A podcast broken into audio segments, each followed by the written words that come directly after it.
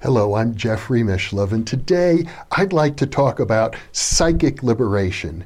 It's been an important theme in my work since 1975 when the first edition of The Roots of Consciousness was published, and the subtitle was Psychic Liberation Through History, Science, and Experience. Let's step back for a minute, though, and talk about liberation movements. In the United States, liberation movements have been part of our culture from the very beginning, from the American Revolution, in which we overthrew the yoke of the British monarchy to the Civil War when we abolished slavery. And in my life, having been born in 1946. I grew up in an era in which segregation was the law of the land in many states. I grew up in Wisconsin in a small community where there were no people of color, so it was never an issue for us. But in the 1960s, we passed the civil rights movement. And when I went off to college in 1965, there was an anti war movement. People were, for the first time, actively in huge numbers, especially on the college campuses of the, the country. And the University of Wisconsin, where I did my undergraduate work, was a big center of radical political activity interestingly enough, all the leaders were men. And then we saw there was a, a, women's liberation movement that began at the same time. And women were criticizing men for trying to dominate the anti war movement. And uh, the women's liberation movement has made great strides in my lifetime. I consider myself a feminist, and I'm proud to be one. But I know this if women continue to make progress in the workplace at the rate at which they have been, they will achieve full equality in only another 1500 years or so. So we have a long, long way to go. Subsequently, we've seen the gay liberation movement. And in my lifetime, in fact, in recent years, gay marriage has become legal, and now we have transgender people arguing for equality. So we've come a long way since the days when Oscar Wilde and um, Turing, Alan Turing, were uh, convicted of crimes simply because of their sexual preferences. But we have a long way to go. Now, I think that time is ripe for a psychic liberation movement to begin to emerge. Let me explain. In 1980, I got my doctoral degree through an individual interdisciplinary program in parapsychology at Berkeley. To my knowledge, nobody else has a doctoral diploma, either before or since. and why is that? Psychical research or parapsychology is a discipline that's been around for more than 150 years. The first Society for Psychical Research, as I recall, was founded in 1882. And the founders of that society were amongst the most brilliant men of the era Sir William Crook, Sir Oliver Lodge, Arthur Balfour, a Prime Minister of Britain, William James, the founder of American psychology. And the list goes on and on of eminent scientists who have contributed to the field. Hundreds of books have been published. Hundreds, maybe at this point uh, over a thousand, scientific papers, and yet the field is still marginalized. If you talk to anybody who works in the field of parapsychology, and there are about 200 members of the Parapsychological Association today, I'm sure many, many more academics are interested in the field, but they pretty much all have horror stories about how they were treated and mistreated by their colleagues. In my case, for example, the closer I got to getting my degree, the more hurdles were put in front of me. And then after I got the degree, the organized skeptics launched a movement to have the degree revoked. And it's, this is not a situation that's different than is faced by anyone else who attempts to make a contribution in this field. Even the great scientists I mentioned earlier whose contributions in other fields are well acknowledged. When they engage in parapsychology they're treated like bumbling idiots like too bad such a great person made such a horrible mistake.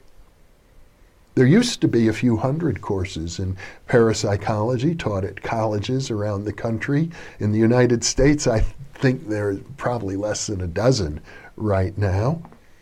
It's not as if it's isn't a valid field. But I can tell you this there are armies of people who uh, subscribe to the skeptical point of view that this simply can't happen. It contradicts what they think of as the rational universe in which we live.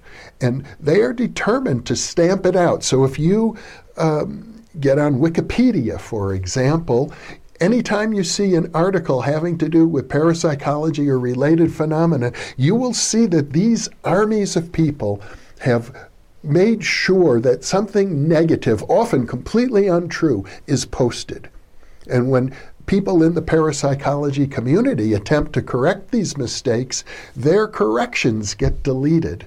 I'll give you an example personally. At, one time, there was a Wikipedia article about me. Now, I, I, really don't care about Wikipedia. I don't regard it as an accurate source of information about anything that I'm knowledgeable about. And that includes not only parapsychology, but consciousness research and related areas.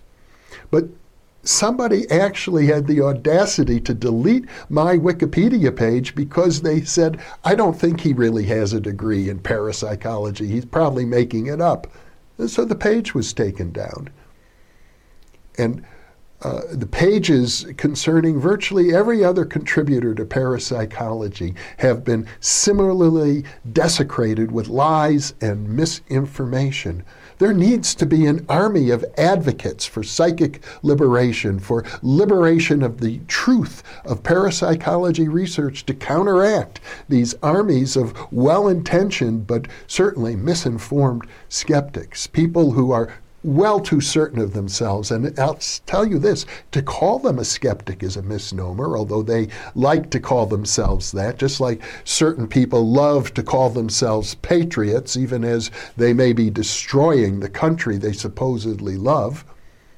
Well, skeptics do the same to the truth, people who choose to call themselves skeptics. And I'll explain a true philosophical skeptic is a person, first and foremost, who is skeptical of themselves, skeptical of the certainties that they hold. And yet, I can say the enemies of parapsychology are full of certainties. They are certain that, yes, it exists, but it's the work of the devil, or no, it doesn't exist because it represents the rising tide of superstition and must be suppressed. Kick out the parapsychologist from the workshop of science. That was an editorial published once by a great physicist, uh, John Wheeler, who later had to apologize to J.B. Rhine for publishing false information about Rhine, claiming that Rhine engaged in fraudulent activity. But it becomes almost a truism for some people. If you're involved in parapsychology, you're an idiot, a fool, or a fraudster. And yes, parapsychology has its share of idiots, fools, and fraudsters, just as every field of human endeavor has, but no more than that. Now, I'm convinced parapsychology is not always going to be a fringe science. The day will come, whether it takes a hundred years or 50 years or a thousand years or more, parapsychology will be understood at the very center of our scientific world, bridging the gap between the inner and outer worlds, between mind and matter, resolving some of the most difficult problems in philosophy, like the hard problem of consciousness. That day will come. It may take a long time, but we can hasten that day by doing whatever we can do to help bring about a psychic liberation movement to counter the misinformation that is being spread, to establish an environment where people in academia, students and teachers and researchers feel supported in conducting their research and in receiving research grants and don't get laughed out of a job. Not to mention the millions of people who are having these experiences and are puzzled about them, who could conceivably make great social contributions, but instead are afraid or confused because there's no social support available for them. The need, as I see it, is very great, and I don't know why a psychic liberation movement shouldn't really be launched right now. So, my question for you that I'd like to leave you with if you've been listening this far to my rant is what could you do to help encourage, foster, hasten a psychic liberation movement in our lifetime? Thank you for being with me.